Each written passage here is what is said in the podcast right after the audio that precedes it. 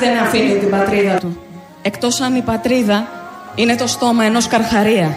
Τρέχεις προς τα σύνορα μόνο όταν βλέπεις ολόκληρη την πόλη να τρέχει και εκείνη. Οι γείτονές σου τρέχουν πιο γρήγορα από σένα, με την ανάσα ματωμένη στο λαιμό τους. Το αγόρι που ήταν συμμαθητή σου, που σε φιλούσε μεθυστικά πίσω από το παλιό εργαστάσιο Τσίγκου, κρατά ένα όπλο μεγαλύτερο από το σώμα του. Αφήνεις την πατρίδα μόνο όταν η πατρίδα δεν σε αφήνει να μείνεις. Κανένας δεν αφήνει την πατρίδα, εκτός αν η πατρίδα σε κυνηγά. Φωτιά κάτω από τα πόδια σου, ζεστό αίμα στην κοιλιά σου, δεν είναι κάτι που φαντάστηκες ποτέ ότι θα έκανες. Μέχρι που η λεπίδα χαράζει απειλές στο λαιμό σου.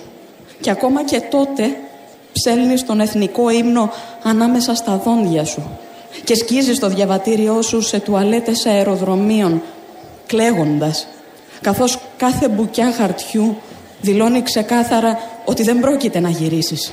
Πρέπει να καταλάβεις ότι κανένας δεν βάζει τα παιδιά του σε μια βάρκα, εκτός αν το νερό είναι πιο ασφαλές από την ξηρά.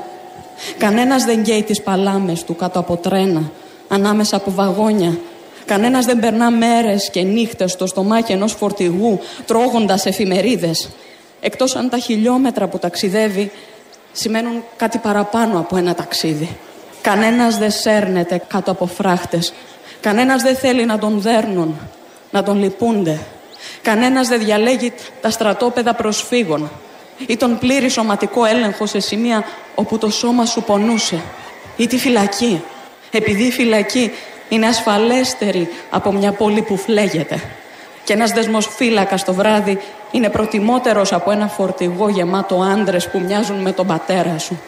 Κανένας δεν θα τον μπορούσε, κανένας δεν θα το άντεχε, κανένα δέρμα δεν θα ήταν αρκετά σκληρό για να ακούσει τα «γυρίστε στην πατρίδα σας μαύροι, πρόσφυγες, βρωμομετανάστες, ζητιάνοι ασύλου που ρουφάτε τη χώρα μας, αράπηδες με τα χέρια πλωμένα, μυρίζετε περίεργα, απολύτιστοι, κάνετε λίμπα τη χώρα σας και τώρα θέλετε να κάνετε και τη δική μας».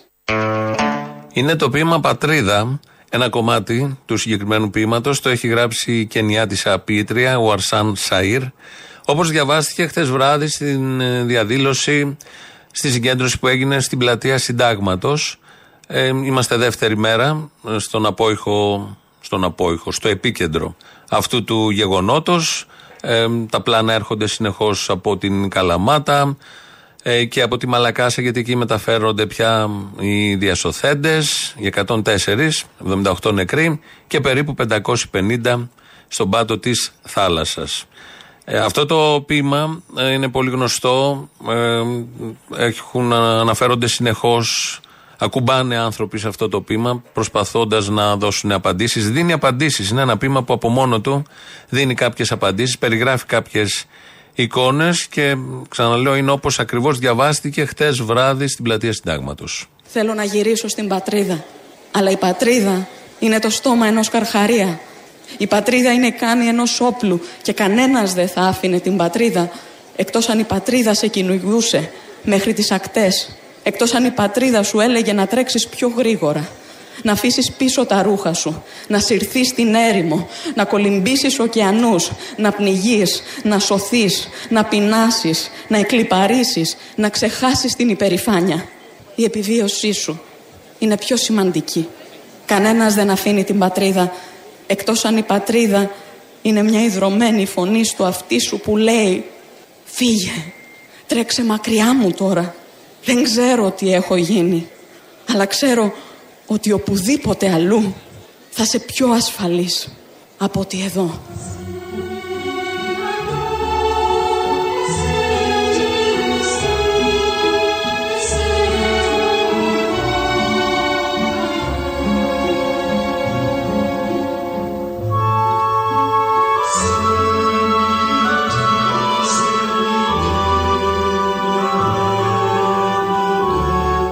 Το ποίημα «Πατρίδα» λοιπόν, γιατί ο κάθε άνθρωπος έχει μια πατρίδα που την αγαπάει, την πονάει, τον πονάει Υπάρχουν και πατρίδες σε αυτόν τον τόπο και πολύ κοντά εδώ στη γειτονιά μας που πονάνε πραγματικά τους ανθρώπους τους και αναγκάζονται να αναζητήσουν σε ξένη πατρίδα, με ό,τι αυτό σημαίνει, την ελπίδα, κάτι πάρα πολύ απλό, να ζουν καλύτερα. Γιατί στον τόπο τους δεν υπάρχει. Το έχουμε ζήσει και εμείς στο δικό μας τόπο μέχρι πριν μερικές δεκαετίες και πρόσφατα που 450.000 παιδιά, νέα μυαλά, τα καλύτερα, αναγκάστηκαν να φύγουν από τη δική μας πατρίδα, όχι με τις συνθήκες που φεύγουν από την Κένια, από τη Λιβύη, από την Αίγυπτο, τη Συρία, το Αφγανιστάν, το Ιράκ, να φύγουν με άλλες συνθήκες για να αναζητήσουν μοίρα, ελπίδα, καλύτερη ζωή σε ξένη πατρίδα.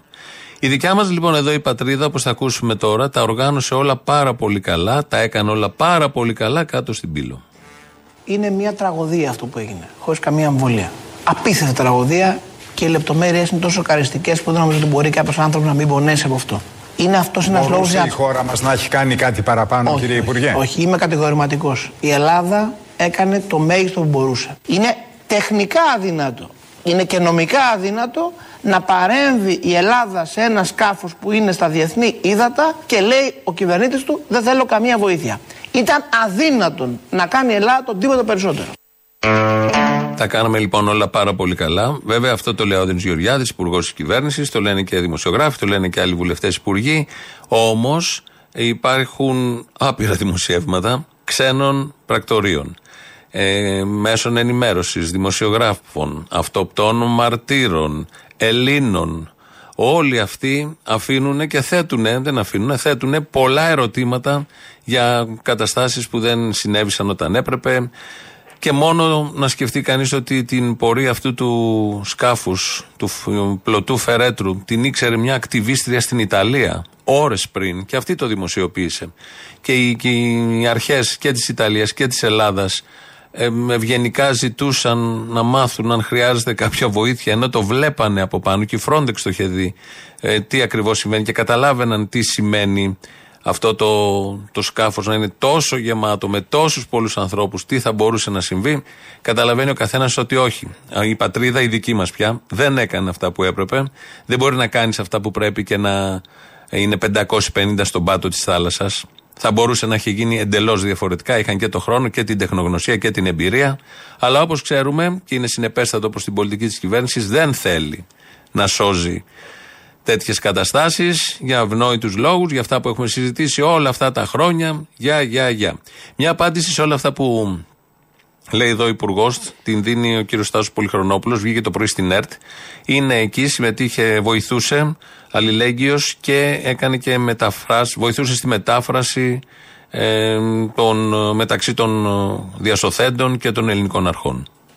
Πρόκειται για ένα νεαρό 24χρονο οδοντίατρο από τη Συρία. Πλήρωσε $5.000. Έφυγε από μια κόλαση και αυτό δείχνει ακριβώς, εξηγεί πολλά πράγματα, διότι αυτό, η ζωή του ήταν χαμένη. Είναι αριστούχος τελειόφυτος της οδοντιατρικής σχολής και η προοπτική ήταν εκτός των άλλων να παίρνει $16 παίρνει το μήνα. Δηλαδή μηδέν η ζωή του, οπότε πήρε το ρίσκο. Σε αυτόν βγήκε και σώθηκε. Δυστυχώς πάρα πολλοί άλλοι δεν σώθηκαν. Αυτός μεταφέρθηκε από τους διακινητές που εκεί βρίσκονται στην Λιβύη, στο λιμάνι, όταν θα ήταν να αναχωρήσουν, γιατί από το λιμάνι της Λιβύης αναχώρησε, μέσω ψυγείου από κάποιο σημείο που ήταν, με κίνδυνο να πεθάνουν και στο ψυγείο κατά τη διάρκεια της μεταφοράς. Τους μετέφεραν με μικρά καϊκάκια 20-20 άτομα στο σκάφος που βούλιαξε και το οποίο ήταν εκτός σε μια απόσταση και εκεί τους επιβίβασαν. Δυστυχώς, όπως μαρτυρεί και ο ίδιος, είπαν ότι 750 άτομα κλείσαμε όταν έφευγαν. Μάλιστα. Είναι σίγουρα πολύ στο αμπάρι. Αναγκάστηκε και αυτός, πιέστηκε για να μπει στο αμπάρι για να ταξιδέψει. Αρνήθηκε, έμεινε στο κατάστρωμα και αυτό τον έσωσε, όπως λίγους δυστυχώς ακόμα ανθρώπους. Και βέβαια το άλλο είναι ότι πώς έγινε η βήθηση. Αυτό μαρτύρησε και ταυτίζεται η μαρτυρία του με άλλες που έγιναν χθες. Δηλαδή τους έδεσε με κάποιο σχοινί, με κάποιο σηματόσχημα, δεν ξέρω, το σκάφος του λιμενικού και προσπάθησε να τους ρημουλκίσει τραβώντας προς τα αριστερά το καΐκι, το οποίο ξαφνικά, για λόγους που ούτε ο ίδιος κατάλαβε, πήρε δεξιά, κλείστηκε, ακαριέα βυθίστηκε. Αυτή είναι η μαρτυρία του. Για το τελευταίο βεβαίως χρειάζονται και διαβεβαιώσεις και πιστικές απαντήσεις από το λιμενικό, γιατί υπάρχει μια έντονη συζήτηση πώς ακριβώς μπορεί να βυθίστηκε όλο αυτό. Ένας ακροατής εδώ στέλνει μήνυμα και μου λέει καλησπέρα. Αν το μοιραίο σκάφος ήταν κουρασγερόπλοιο, το λιμενικό όχι απλώς θα διέσωζε, αλλά θα φώναζε και το χορευτικό συγκρότημα από τη Θεσσαλονίκη συν το δήμαρχο με τα κουλούρια για την υποδοχή των διασωθέντων. Είναι μια εικόνα που έχουμε δει τις τελευταίες μέρες, που πώς υποδέχονται κάποια κουρασγερόπλοια που χορεύουν απ' έξω χορευτικά συγκροτήματα και τους ευχαριστούμε που ήρθανε. Γνήσιοι ηθαγενείς που θα αφήσουν τα λεφτά τους οι τουρίστες οι πλούσιοι και περνάμε πάρα πολύ καλά και πολύ όμορφα. Έχει βρεθεί εικόνα, γιατί πάντα στα πολύ μεγάλα γεγονότα οι άνθρωποι θέλουν μια εικόνα για να ταυτιστούν, να αντιθυμούνται, να εκτονωθούν, να αφήσουν ενοχές πολλές φορές και να το βάλουν καλύτερα στο μυαλό τους, να το τοποθετήσουν στο μυαλό και στην καρδιά τους. Η εικόνα αυτή είναι δύο αδέρφια σήμερα το πρωί στην Καλαμάτα. Ο ένας ήρθε από την Ολλανδία, Σύρος, έχει πάει η Ολλανδία και ζει εκεί, πώς πήγε δεν το ξέρουμε. Ο άλλος είναι από τους διασωθέντες, ανήκει στους 104 διασωθέντες και αυτός ο Σύρος, και ανταμώνουνε και αγκαλιάζονται. Θα ακούσουμε την περιγραφή του δημοσιογράφου. Αγκαλιάζονται, μεταξύ τους υπάρχουν κάγκελα. Παρ' όλα αυτά δίνουν μια αγκαλιά που στη μέση υπάρχουν κάτι μπλε, πολύ γερά και πολύ έτσι σαν μασίφ σίδερα κάπως, κάγκελα. Εκτελήχθηκαν πραγματικά συγκλονιστικές στιγμές λίγα λεπτά πριν αναχωρήσουν εδώ οι πρόσφυγες και μετανάστες για τη δομή της Μαλακάσας, όταν ένας Σύρος από την Ολλανδία που έφτασε εδώ βρήκε τον αδερφό του, αγκαλιάστηκαν στα κάγκελα, έκλαιγαν και οι δύο, ήταν χαρούμενος που τον βρήκε ζωντανό. Ήταν πραγματικά μια ανατριχιαστική στιγμή που όσοι την είδαμε, πραγματικά είναι το δράμα αυτό των ανθρώπων, η αγωνία να δουν για τους δικούς τους ανθρώπους. Βρέθηκαν στα κάγκελα λοιπόν, είχαν αγκαλιαστεί για περίπου 2 λεπτά, συνομιλούσαν και έκλαιγαν και οι δύο. Ποιος χώρισε τώρα αυτά τα δύο αδέρφια? Ακούσαμε την περιγραφή εδώ του συναδέρφου, Κώστας Γαζούλης είναι. Ποιος χώρισε τα δύο αδέρφια? Πόσο ένας είναι Ολλανδία και ο άλλος ήταν Συρία και αποφάσισε, βρέθηκε Λιβύη, να πάει πού, πώς, με ποιο τρόπο. Έχουν και άλλα αδέρφια, δεν το μάθαμε. Οι γονείς τους ζουν, τα έμαθαν όλα αυτά. Είναι στη Συρία, είναι στην Ολλανδία οι γονείς, είναι κάπου αλλού, δεν το ξέρουμε. Το σπίτι τους, το χωριό τους, έχει βομβαρδιστεί, έχει ισοπεδωθεί, είναι καλά, ούτε αυτό το μάθαμε. Το ρεπορτάζ δεν δίνει κανένα απολύτως στοιχείο και δεν χρειάζεται να δώσει κανένα απολύτως στοιχείο. Είναι δύο αδέρφια, 20 με 30 χρονών, κάπου εκεί μέσα είναι οι ηλικίες τους. Ο ένας κατάφερε να πάει στην Ολλανδία, δεν ξέρουμε πώς, δεν ξέρουμε πότε, δεν ξέρουμε αν πήγε μέσω Ελλάδας, μέσω Ιταλίας, με σκάφος, με φέρετρο, με διακινητές, με τρένο, στην καρότσα φορτηγού, τίποτα απολύτως δεν ξέρουμε. Ο άλλος ξεκίνησε από τη Συρία για Ιταλία, γιατί εκεί πήγαινε το σκάφος αυτό. Ίσως να πήγαινε να βρει τον αδερφό του στην Ολλανδία. Από όλα αυτά δεν ξέρουμε τίποτα. Βλέπουμε μόνο μια εικόνα που αγκαλιάζονται δύο παλικάρια. Μπήκε λοιπόν ο δεύτερος στο πλωτό φέρετρο, βρισκόταν στα ψηλά του πλοίου, δεν ήταν στο αμπάρι, και έτσι από τύχη βρέθηκε στους 104 που διασώθηκαν και όχι στους 78 νεκρούς ή όπως είπαμε στους περίπου 550 αγνοούμενους, πνιγμένους πια, στο βυθό της θάλασσας. Τυχαία έγινε η επιλογή της θέσης, τυχαία ζει, αναπνέει, νιώθει και είναι τυχερός γι' αυτό. Τυχερός επειδή κλαίει, επειδή βιώνει ανίποτο πόνο, επειδή σπαράζει αγκαλιάζοντας τα κάγκελα μαζί με τον αδερφό του.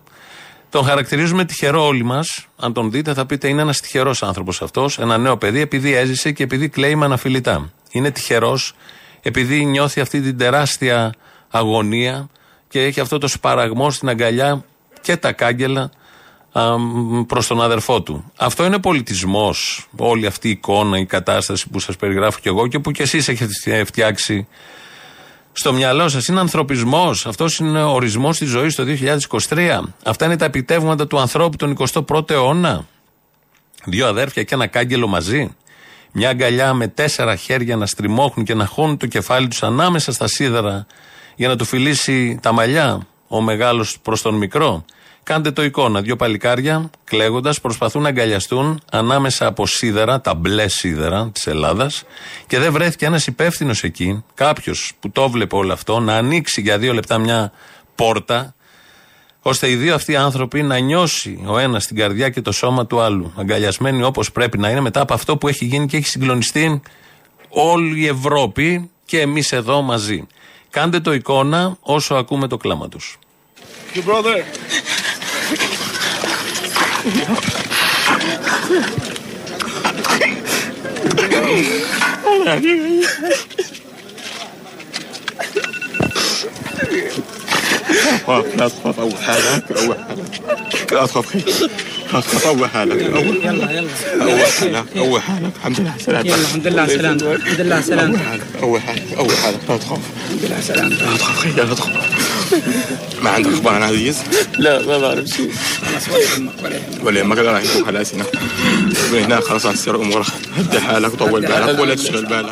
Με πόσο πόνο θέλουν να μας εξοικειώσουν, πόση αδικία να χωρέσεις στην καθημερινότητα του καθενός μας, πόσες αντοχές να βρεις και πού να τις βρεις.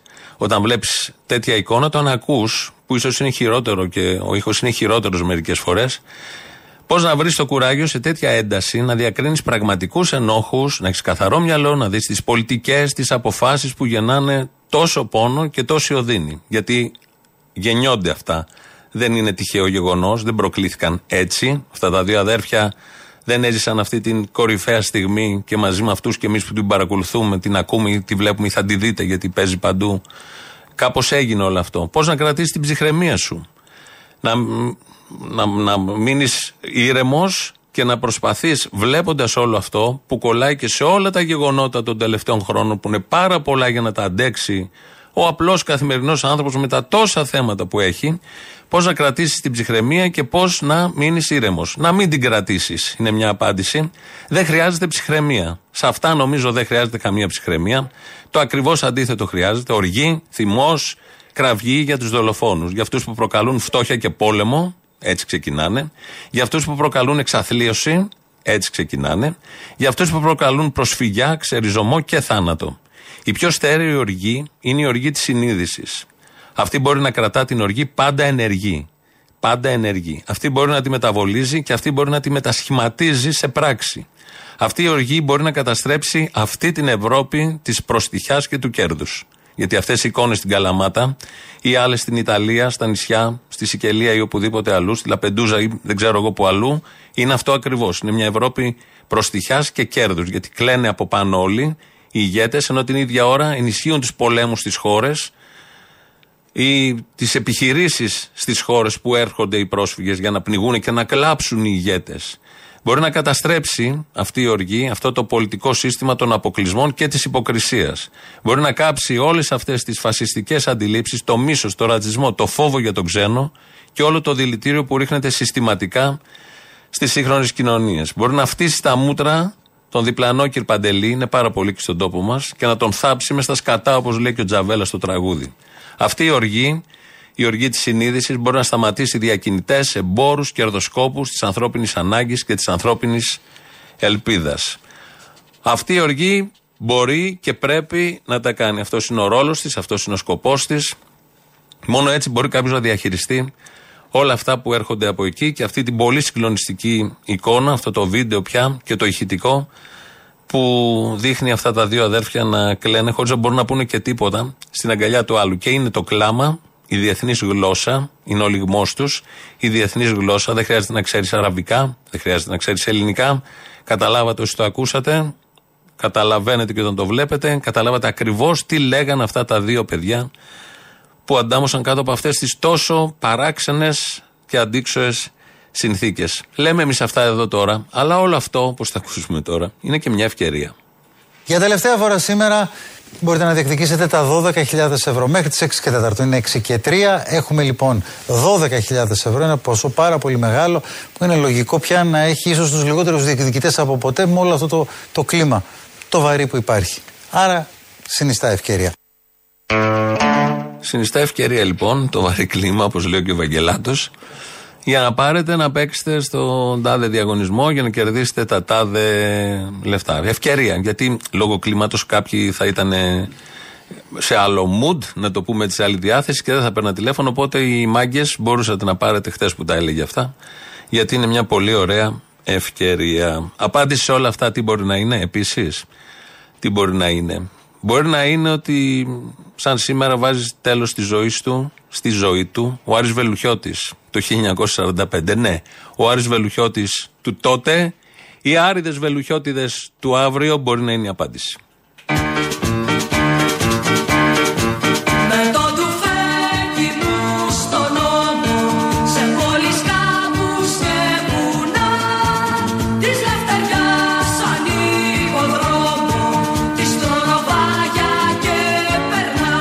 Ήταν 7 του Ιούνιου 1942, όταν πέρα προς το σχολείο ακούστηκε ένα βροντερό τραγούδι. Μια ομάδα από αρματωμένους ξεπρόβαλε στην πλατεία. Ηλιοφόρος ο ένας, κοντός.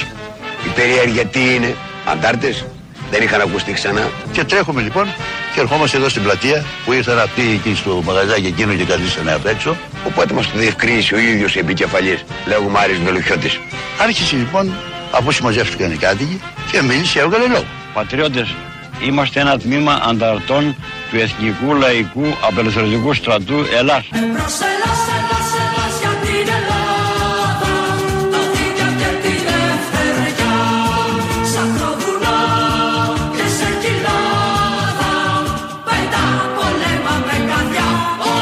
Βγήκαμε στο Κλαρί να πολεμήσουμε για τη δευτεριά και την ανεξαρτησία της πατρίδας μας. Αδέρφια, σφίξτε τις καρδιές σας και στείλτε στις γραμμές μας τα καλύτερα παγικάρια σας. Εμείς δεν κάνουμε επιστράτευση.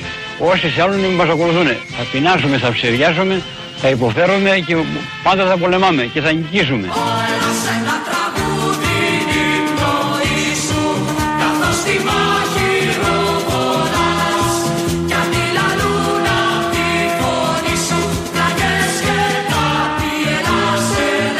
Κατεβαίνοντας, είχαμε καρφωμένο στο μυαλό μας τη ρητή διαταγή του Άρη. Δεν θα γυρίσουμε πίσω, δεν θα ανεβούμε την ανηφοριά, θα πέσουμε μέχρι τον έναν, αλλά θα αφήσουμε συντρίμματα πίσω τη γέφυρα.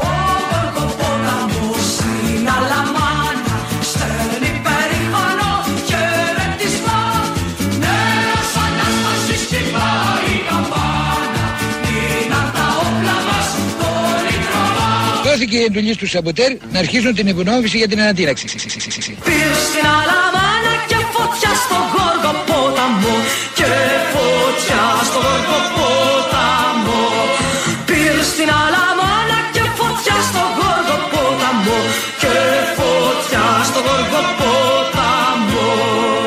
Και αυτό το ομολόγησε και ο Έντι Μάγκας, ότι αν δεν υπήρχε ο Άρης Βελουχιώτης, τέτοια επιχείρηση δεν θα επιτύχαινε.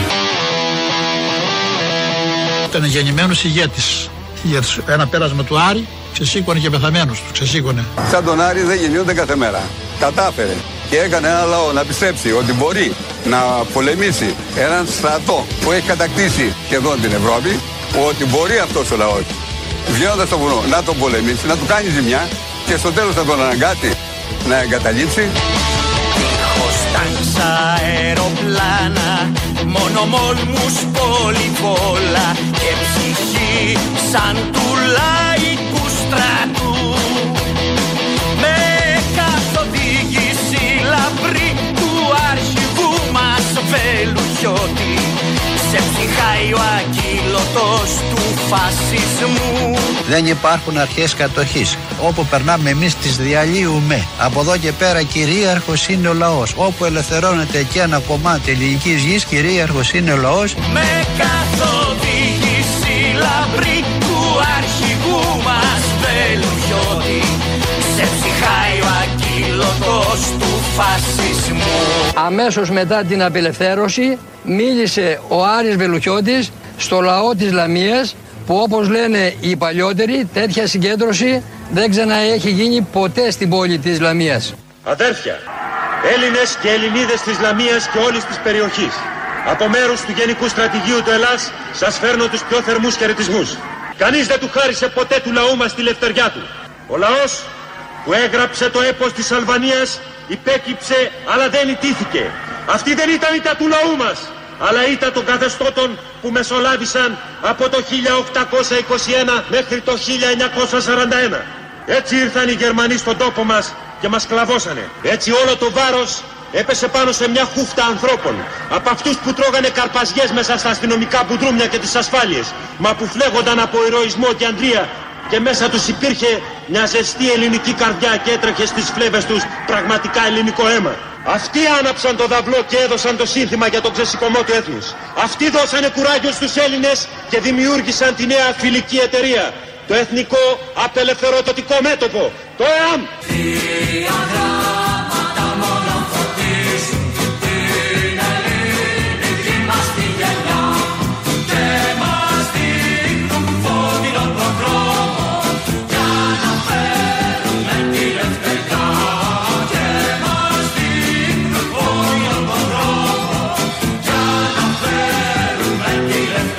Ο Άρης Βελουχιώτης, σαν σήμερα, έδινε τέλος στη ζωή του, αλλά έδινε και νόημα στις ζωές χιλιάδων, εκατομμυρίων ανθρώπων που ακολουθούν και θα ακολουθήσουν. Εδώ είναι Ελληνοφρένεια, 2.11.10.80.880, το τηλέφωνο επικοινωνίας. Σας περιμένει, ξέρετε πώς, ειδικά σήμερα. radio.parapolitica.gr, το mail του σταθμού. Βλέπω τα μηνύματα εγώ εδώ. Δημήτρης Κύρκος ρυθμίζει τον ήχο. Θα πάμε να ακούσουμε τις πρώτες διαφημίσεις και εδώ είμαστε. Εδώ Ελληνοφρένεια, όπως κάθε μέρα από τα παραπολιτικά, Παρασκευή είναι, επειδή είχαμε και τον Άρη Βελουχιώτη, είχαμε και όλα τα υπόλοιπα που απορρέουν και ως θέματα και ως σκέψεις, αυτά εμάς εδώ μας ταλανίζουν, πάντα οι σκέψεις πάνω σε ένα θέμα και μας οδηγούν και μας ανατρέπουν το όποιο πρόγραμμα μπορεί να έχουμε κάνει από το πρωί, σχεδιασμούς για την εκπομπή και όλα τα υπόλοιπα, έρχεσαι εδώ κάθεσαι και δεν ξέρεις τι θα γίνει. Το βίντεο το συγκεκριμένο και οι φωτογραφίες που προκύπτουν από κάτω από την Καλαμάτα με τα δύο αδέρφια που αγκαλιάζονται μαζί με τα κάγκελα. Αγκαλιάζουν και τα κάγκελα, ένα παράξενο και ένα σύμπλεγμα, ακριβώς εικόνα του σύγχρονου κόσμου. Ακριβώς εικόνα του σύγχρονου κόσμου. Καλοντημένα και τα δύο τα παιδιά. Καλοντημένα με αυτά που φοράνε όλα τα παιδιά, με τη σερτάκια, με τζιν, παντελόνια. Και κουβαλάνε ο καθένας μια τεράστια ιστορία πίσω του, η οποία είναι ιστορία σπαραγμού και πόνου. Δεν ανταμώσανε μετά από χρόνια που είχε να ειδωθεί ο ένας με τον άλλον, που αυτό θα έπρεπε. Να είναι ο ένας στην Ολλανδία και ο άλλος στη Συρία και να είναι ευτυχισμένοι και να πάει ο ένας να δει τον άλλον και να περάσουν 10-15 μέρες, 20 μαζί, όπως γίνεται συνήθως. Εδώ είχαμε άλλο, γιατί τον είδε για λίγο ο ένας τον άλλον αδερφό, γιατί τον πήρε το πούλμαν και τον έχει πάει στη Μαλακάσα. Τώρα, χωρίς να ξέρει κανείς τι θα γίνει αυτός που θα είναι στη Μαλακάσα, ποια είναι η μοίρα του. Δεν ξέρω αν είχαν και φίλους που χάθηκαν και είναι στο βυθό της θάλασσας. Θα πάμε να ακούσουμε το λαό, το ένα μέρος, γιατί το προηγούμενο δεν έπαιξε, και εδώ είμαστε. Έλα, Αποστόλη, από την Πάτρα είμαι και πήραν εδώ. Ο κ. Βασίλης τι κάνει, τον έχεις πάρει κανένα τηλέφωνο? Δεν τον έχω πάρει, όχι, και εγώ παραγαϊδούρεψα. Πάρτονε να δούμε, ζει τουλάχιστον ο άνθρωπος. Ζει, βλέπω έχει κάνει Facebook και ανεβάζει φωτογραφίες από κάτι παραλίες, μην αγχώνεσαι. Έχει πάρει το Opel της Caravan, το έχει κάνει καραβάνι. Την έχω φτιασμένο που φυσάει να με. Και πηγαίνει με τη Βασίλη να εκδρομές. Γιατί μας διασκέδασε πάρα πολύ, ο Θεός να τον έχει καλά. Επανάσταση να κάνουν όλοι τα βόηδια, να ξυπνήσουν τα βόηδια Βασίλια. Τα έβλεπα πολύ θετικά, κυρία Ζαχαρέα, και την περαιτέρω μείωση κάτω από το 30% του ποσοστού παρακράτησης της σύνταξης, έτσι ώστε να μπορεί να υπάρχει ένα επιπρόσθετο κίνητρο για τον συνταξιούχο να δουλεύει νόμιμα. Εγώ σε 3 χρόνια βγάζω σύνταξη. Είπε ο Μητσοτάκης ότι θα μας κόβει μόνο το 30%. Αυτό σημαίνει ότι θα σε γλιτώσω κι εγώ? Όχι. Λέω μήπως έχεις άλλες ασχολίες τότε και δεν μπορείς να παίρνεις. Εσύ τα τελευταία χρόνια είσαι η εκτόνωσή μου, κατάλαβες? Δεν κάνω την άλλη την εκτόνωση. Ω, να σου γαμίσω, εγώ θα την πληρώσω. Κάνε την άλλη. Εγώ σε 3 χρόνια. Για βγάζω σύνταξη. Είπε ο Μητσοτάκης θα μας κόβει μόνο το 30%. Παρόλα αυτά όμως, εγώ δεν θα το ψηφίσω. Γιατί έχω 3 παιδιά από πίσω. Παρόλο ότι εμένα με βολεύει αυτό το πράγμα, εγώ δεν θα το ψηφίσω. Και επειδή πολλοί από εσάς είναι άθεοι, είμαι 59 χρονών. Κάθε μέρα παρακαλάω το Θεό να με έχει καλά, γιατί δεν είναι στο χέρι μου να είμαι καλά. Εγώ φροντίζω, αλλά δεν είναι στο χέρι μου. Καλά, αν παρακαλάς το Θεό, σώθηκες. Εκεί είναι στο χέρι του Θεού, οπότε θα γίνει και το θέλημά του. Άκουσε να δεις. Εγώ είμαι μαλάκας. Δεν παρακαλάς λίγο και κάνα ποσοστό παραπάνω, αφού πιάνει, να πάρετε και κάτι. Έτσι κι αλλιώς ο Μητσοτάκης τα επόμενα 4 χρόνια θα κυβερνήσει. Οπότε εμένα με βολεύει. Παρόλα αυτά όμως, εγώ Τσίπρα θα ψηφίσω. Γεια σας. Γεια σας. Τηλεφωνώ από εξωτερικό. Μα γεια σας. Θα ήθελα να σας πω κάτι. Ακούω όλες τις εκπομπές και από το Μέγα και από το Παραπολιτικά όλη την ημέρα. Αλλά αυτός ο κύριος που κάνει εκπομπή αυτή την ώρα στα Παραπολιτικά είναι άλλο πράγμα. Όχι, είναι για πέταμα. Είναι άλλο πράγμα για πέταμα. Γιατί όμως? Γιατί τι στραβό έχει? Που κι εγώ δεν συμφωνώ, αλλά πείτε μου κι εσείς. συμφωνείτε, γιατί δεν συμφωνείτε? Όχι, εννοώ δεν συμφωνώ με αυτά που λέει ο κύριος αυτός για πέταμα. Φυσικά.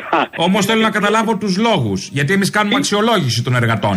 Αξιολόγηση, Ναι, πείτε μου αν θέλετε τους λόγους, παρακαλώ. Εγώ σας είπα ότι δεν μπορώ αυτόν τον άνθρωπο.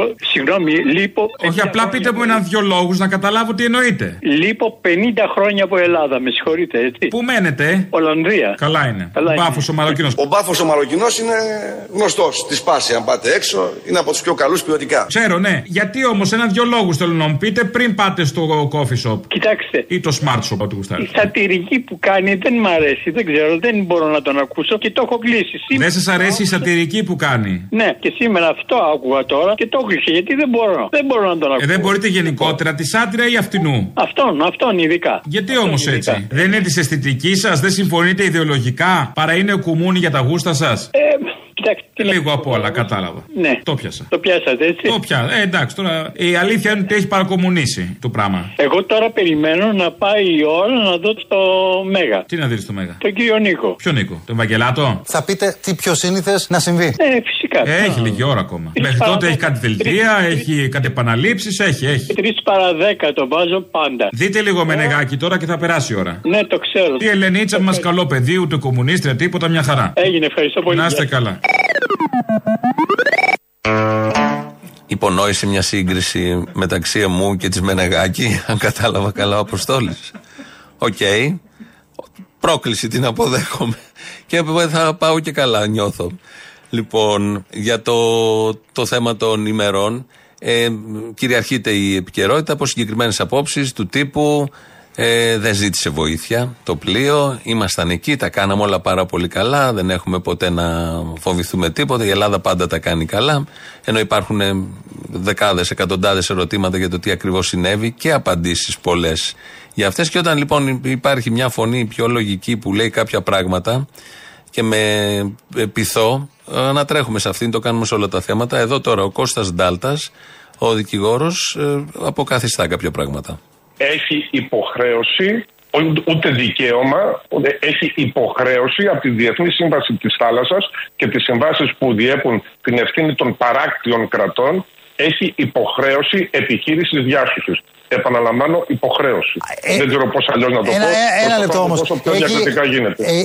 Πότε αρχίζει η έννοια διάσωση? Αυτό που βλέπουμε στη φωτογραφία. Πότε αρχίζει η έννοια κίνδυνος? Ακριβώς. Χρήζει διάσωσης ή πρέπει να υπάρξει σήμα από το πλοίο που να λέει κινδυνεύουμε και τότε αρχίζει? Δηλαδή, πού είναι η λεπτή γραμμή? Σε καμία περίπτωση. Μα όταν κάποιος κινδυνεύει ίσως επειδή και δεν μπορεί να στείλει και σήμα. Μάλιστα. Έτσι δεν είναι? Δηλαδή, αν σου πει ο καπετάνιος ότι δεν κινδυνεύω και το βλέπεις να έχει πάρει νερά, ας πούμε, και να μπατάρει, τι νόημα έχει? Να καίγεται, προφανώς. Να καίγεται, έτσι δεν είναι? Ναι. Επομένως, υπάρχει υποχρέωση επιχείρησης διάσωσης.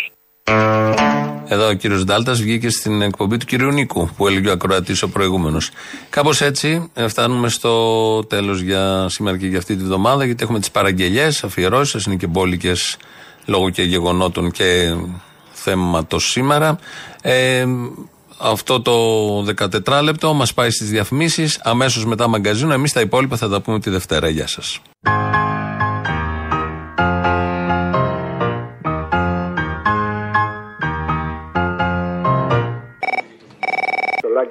Έλα. Μια αφιέρωση, ρε. Όποτε θέλεις. Ωραία. Επειδή είμαι στο 41% είναι πολλά σκατά μαζεμένα, για να μην πω όλοι τους. Βάλ τους το λόγο του Άρη στη Λαμία, αφιερωμένος σε όλα τα σκατά του 41%. Μα μην μιλάτε έτσι, υπάρχουν σκατά και σε άλλα ποσοστά. Εκεί είναι τα μεγαλύτερα σκατά και αυτά που βρωμάνε περισσότερο. Α, εκεί φτάσαμε, δεν τα μετράμε. Έτσι όλο το βάρος έπεσε πάνω σε μια χούφτα ανθρώπων. Από αυτούς που τρώγανε καρπαζιές μέσα στα αστυνομικά μπουντρούμια και τις ασφάλειες. Μα που φλέγονταν από ηρωισμό και αντρία, και μέσα τους υπήρχε μια ζεστή ελληνική καρδιά και έτρεχε στις φλέβες τους πραγματικά ελληνικό αίμα. Αυτοί άναψαν το δαυλό και έδωσαν το σύνθημα για τον ξεσηκωμό του έθνους. Αυτοί δώσανε κουράγιο στους Έλληνες και δημιούργησαν τη νέα φιλική εταιρεία, το Εθνικό Απελευθερωτικό Μέτωπο, το ΕΑΜ. Στην κύρα μάνα μας μη δίνεται βοήθεια, ούτε μαγούρα στο προσκεφαλό σημά. Γιατί θα δέρνει κάθε μέρα τα παιδιά της, κι όταν μιλάω θα με λέει αλυταρά. Να βάλετε τον κύριο πνευματικό που λέει επιλογή ασθενών και τον αείμνηστο Κωνσταντίνο Μητσοτάκη που λέει ότι το πρόβλημα της Ελλάδας είναι ότι δεν πεθαίνουν οι γέροι. Ένα κόστος τεραστίων διαστάσεων μπορεί να γίνει αν περιορίσουμε μερικά από αυτά τα πράγματα που δεν χρειάζονται να γίνουν. Ένας καρκινοπαθής τελικού σταδίου δεν θα τα καταφέρει, δεν έχει καλή πρόγνωση. Πρέπει κάποια στιγμή να τραβήξουμε μια γραμμή. Γιατί είναι πάρα πολύ δύσκολο να μπορούμε να αντεπεξέλθουμε στα έξοδα που χρειάζονται για την αντιμετώπιση των ανθρώπων. Υπάρχει ένα σημείο λοιπόν που δεν έχει λόγο να κάνεις κάτι παραπάνω. Σήμερα το μεγάλο πρόβλημα της ανθρωπότητας είναι οι άνθρωποι που δεν πεθαίνουν. Δεν πεθαίνουμε δυστυχώς νωρίς.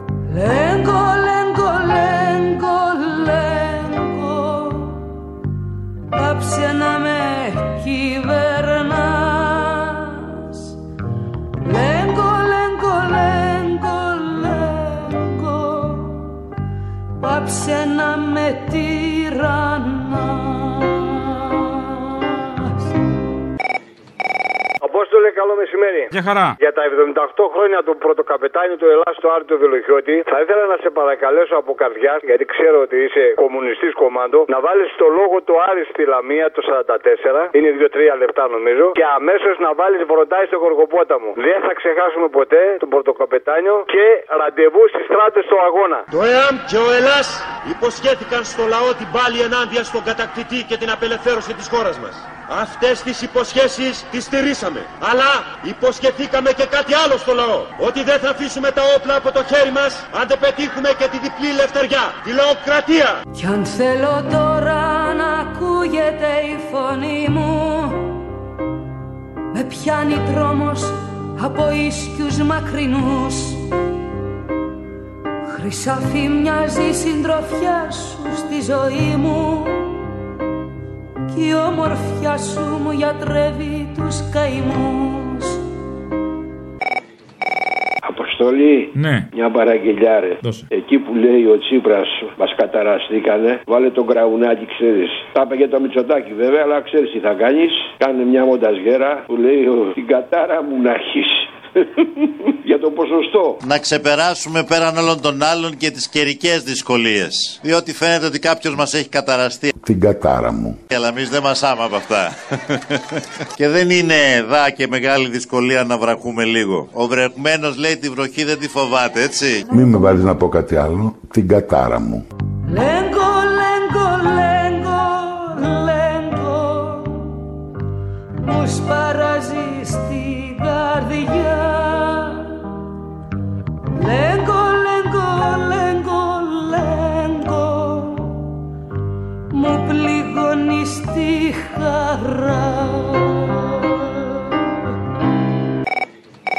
Και τώρα να πάμε μια παραγγελία για την Παρασκευή. Λοιπόν, θέλω τον Κεμάλ και στην αρχή θα βάλεις την τώρα που μας απειλεί, τι θα πάθουμε αν δεν την ψηφίσουμε. Αυτά που είπε εκεί πάνω. Και μετά θα βάλεις τι πάθαμε αφού τους ψηφίσαμε. Θα βάλεις ότι το πέραμα είναι μπλε, αυτό που είπε ο άλλος πάνω, δεν πέφτουν έτσι τα κάστρα, κύριε Τσίπρα. Ο Αχιλλέας Καραμαλής. Μετά θα βάλεις τους άλλους που είπαν ότι είστε ντεμοντέ, 20 μονάδες φάγατε στο κεφάλι γιατί πήγατε με τους πληστηριασμούς και χάσατε. Ο Μουτσάκος που είπε αυτά τα πράγματα έχουν λυθεί. 41% πήρα. Στο καλοπλεμπέι, στο διάλογο, όλα αυτά για να δούμε τι πάθαμε. Θέλω λοιπόν βοήθεια και θέλω στήριξη. Διότι αν εσείς δεν με στηρίξετε, εγώ δεν μπορώ να σας στηρίξω. Σε ένα μήνα, σε ένα χρόνο, βλέπουν μπρος τους τον Αλλάχ.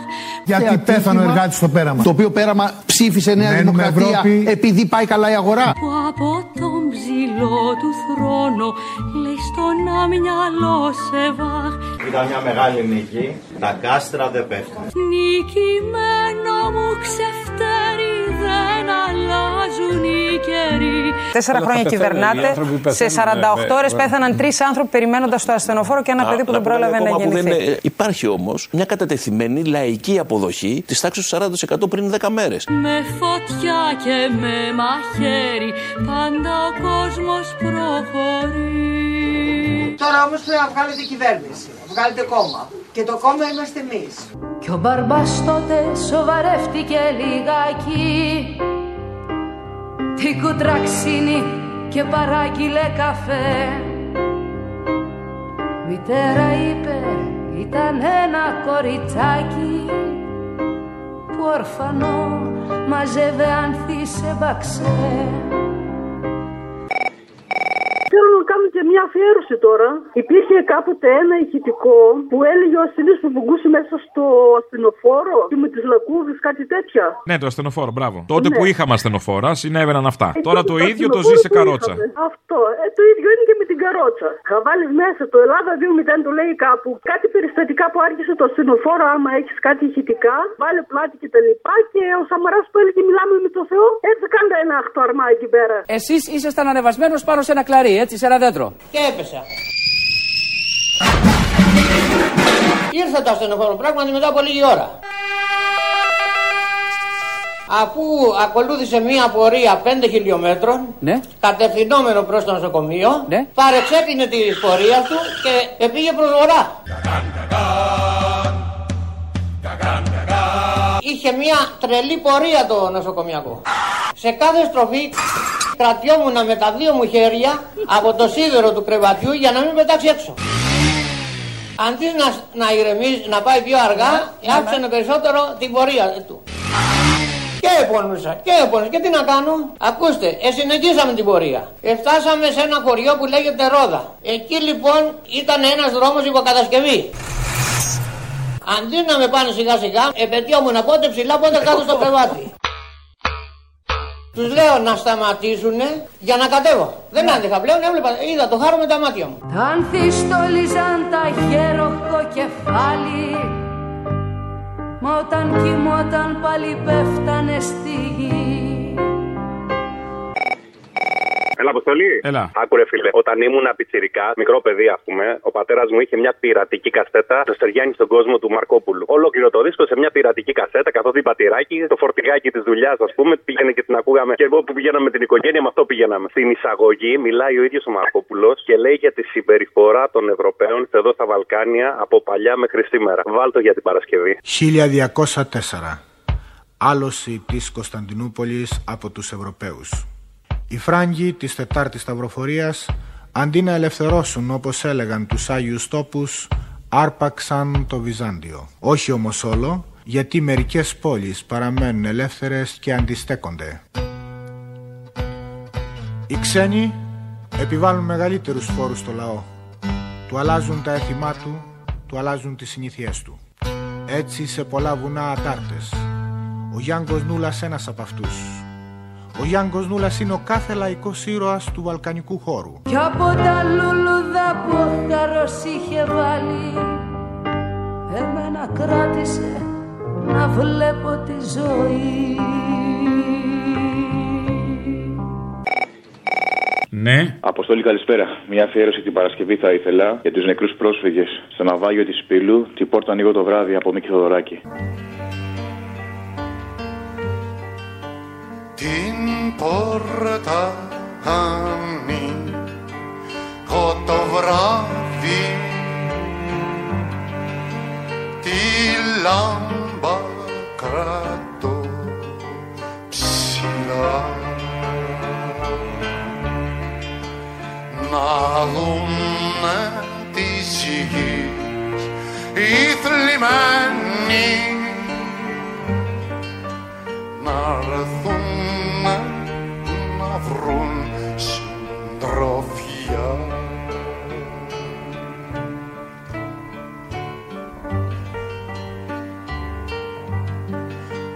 Να βρουνε στρωμένο τραπέζι στα μνήγια να πιει ο καημός. Κι ανάμεσα μας τα στέκει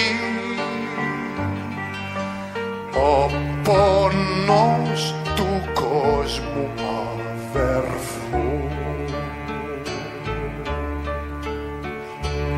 Οι πληροφορίες που μου έχουν δώσει είναι διαφορετικές. Κάποιος μίλησε για 100 παιδιά, άλλος μίλησε για 50, άλλος μίλησε για 20. Οπότε δεν μπορώ να σας μεταδώσω κάποια πληροφορία. Προφανώς δεν είχαν καμία εικόνα τι συμβαίνει στα αμπάρια. Να βρουνε χωνιά, να κουμπίσουν σκάμνη για να κάνουν δεξιών φλό. Και εκεί καθώς θα μιλάμε θα έρθει συντροφιά του Χριστού. Έλα, Αποστόλ. Έλα, καλέ. Σου έχω ειδικό. Καλησπέρα καταρχήν από δύο άτομα που τους βρίζεις από το πρωί μέχρι το βράδυ. Εγώ? Εσύ. Ποια είναι αυτά τα άτομα? Κάνουμε ένα επάγγελμα, ψάχνουμε από το Sky, πήγες στο Real, πήγες τώρα στα παραπολιτικά. Τι επάγγελμα βρίζεις από το πρωί μέχρι το βράδυ? Δεν βρίζω επαγγέλματα. Όχι, εντάξει, καλά. Αλλά ανήκουμε στην ίδια παραπάξη. Εγώ τι άτομα βρίζω για να καταλάβω? Μου τη λες συνέχεια, ρε παιδί. Ταρίφες? Δεν νομίζω. Αστυνομικοί είμαστε. Πάτσι είστε? Ναι. Πάτσι? Πες μου ότι είσαι από τον Όμιλο Φίλων Αστυνομίας. Θέλω να ρωτήσω ο Γενικός Διευθυντής Ειδήσεων και Ενημέρωσης ποιος είναι για να στείλουμε ένα δελτίο τύπου. Από πού τηλεφωνείτε? Από τον Όμιλο Φίλων Αστυνομίας. Από τον Όμιλο Φίλων Αστυνομίας? Ναι, ναι. Έχει φίλους η αστυνομία? Ποιον? Δηλαδή είναι κάποιοι που κάνουν φίλους τους αστυνομικούς και τι, και κάθονται εκεί παρέα και λένε ρε μαλάκα, είδες εγώ περιπολία που έκανα, ρε. Όχι, ρε αγόρι, είδε πάλι άρχισε. Εγώ φταίω. Μετά από τόσα χρόνια που σας ακούμε, λέμε άστα στον πάρμο για να ζητήσουμε μια ειδική παραγγελία λόγω του θάνατου του μεγάλου συνθέτη του Μαρκόπουλου, το Λέγκο. Ξέρετε την πάτση του Μαρκόπουλο. Υπάρχουμε και εμείς οι αστυνομικοί που μας λες και οι αδειοί και ανήκουμε σε μια παράταξη σαν και σένα. Καλά, προφανώς η κριτική δεν είναι στους μπάτσους που ξέρουν τον Μαρκόπουλο. Είναι συγκεκριμένη κατηγορία. Είναι στους μπάτσους τους Σούγκανου που δέρνουν τον κόσμο και ακούνε τον τρανό, ας πούμε. Ξέρω, αγόρι μου, το ξέρω. Εμείς αγαπάμε, να ξέρεις ότι υπάρχουμε κι εμείς και είμαστε και πολλοί. Βέβαια, από τους άλλους τους τρώμε που είναι πιο πολλοί μάλλον, αλλά τέλος πάντων. Δεν έχουμε καμία σχέση. I love you. Αυτή, παιδιά μου, ήταν τότε σημανούλα. Ο κήπος ύστερα γέμισε ληστές. Το κοριτσάκι μας το ντύσανε γριούλα. Κι απ' τα κουρέλια του φαινότανε οι πληγές. Κι αν μας χτυπάει με μανία και φωνάζει, τι βάζουν άλλοι με συμφέροντα πολλά.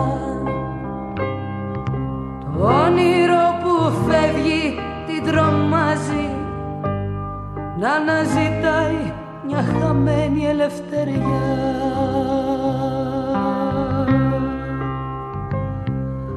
Λέγκο, λέγκο, λέγκο μάνα, στο καμίνι της φωτιάς. Λέγκο, λέγκο, λέγκο μάνα, πες μας πάλι τι ζητάς.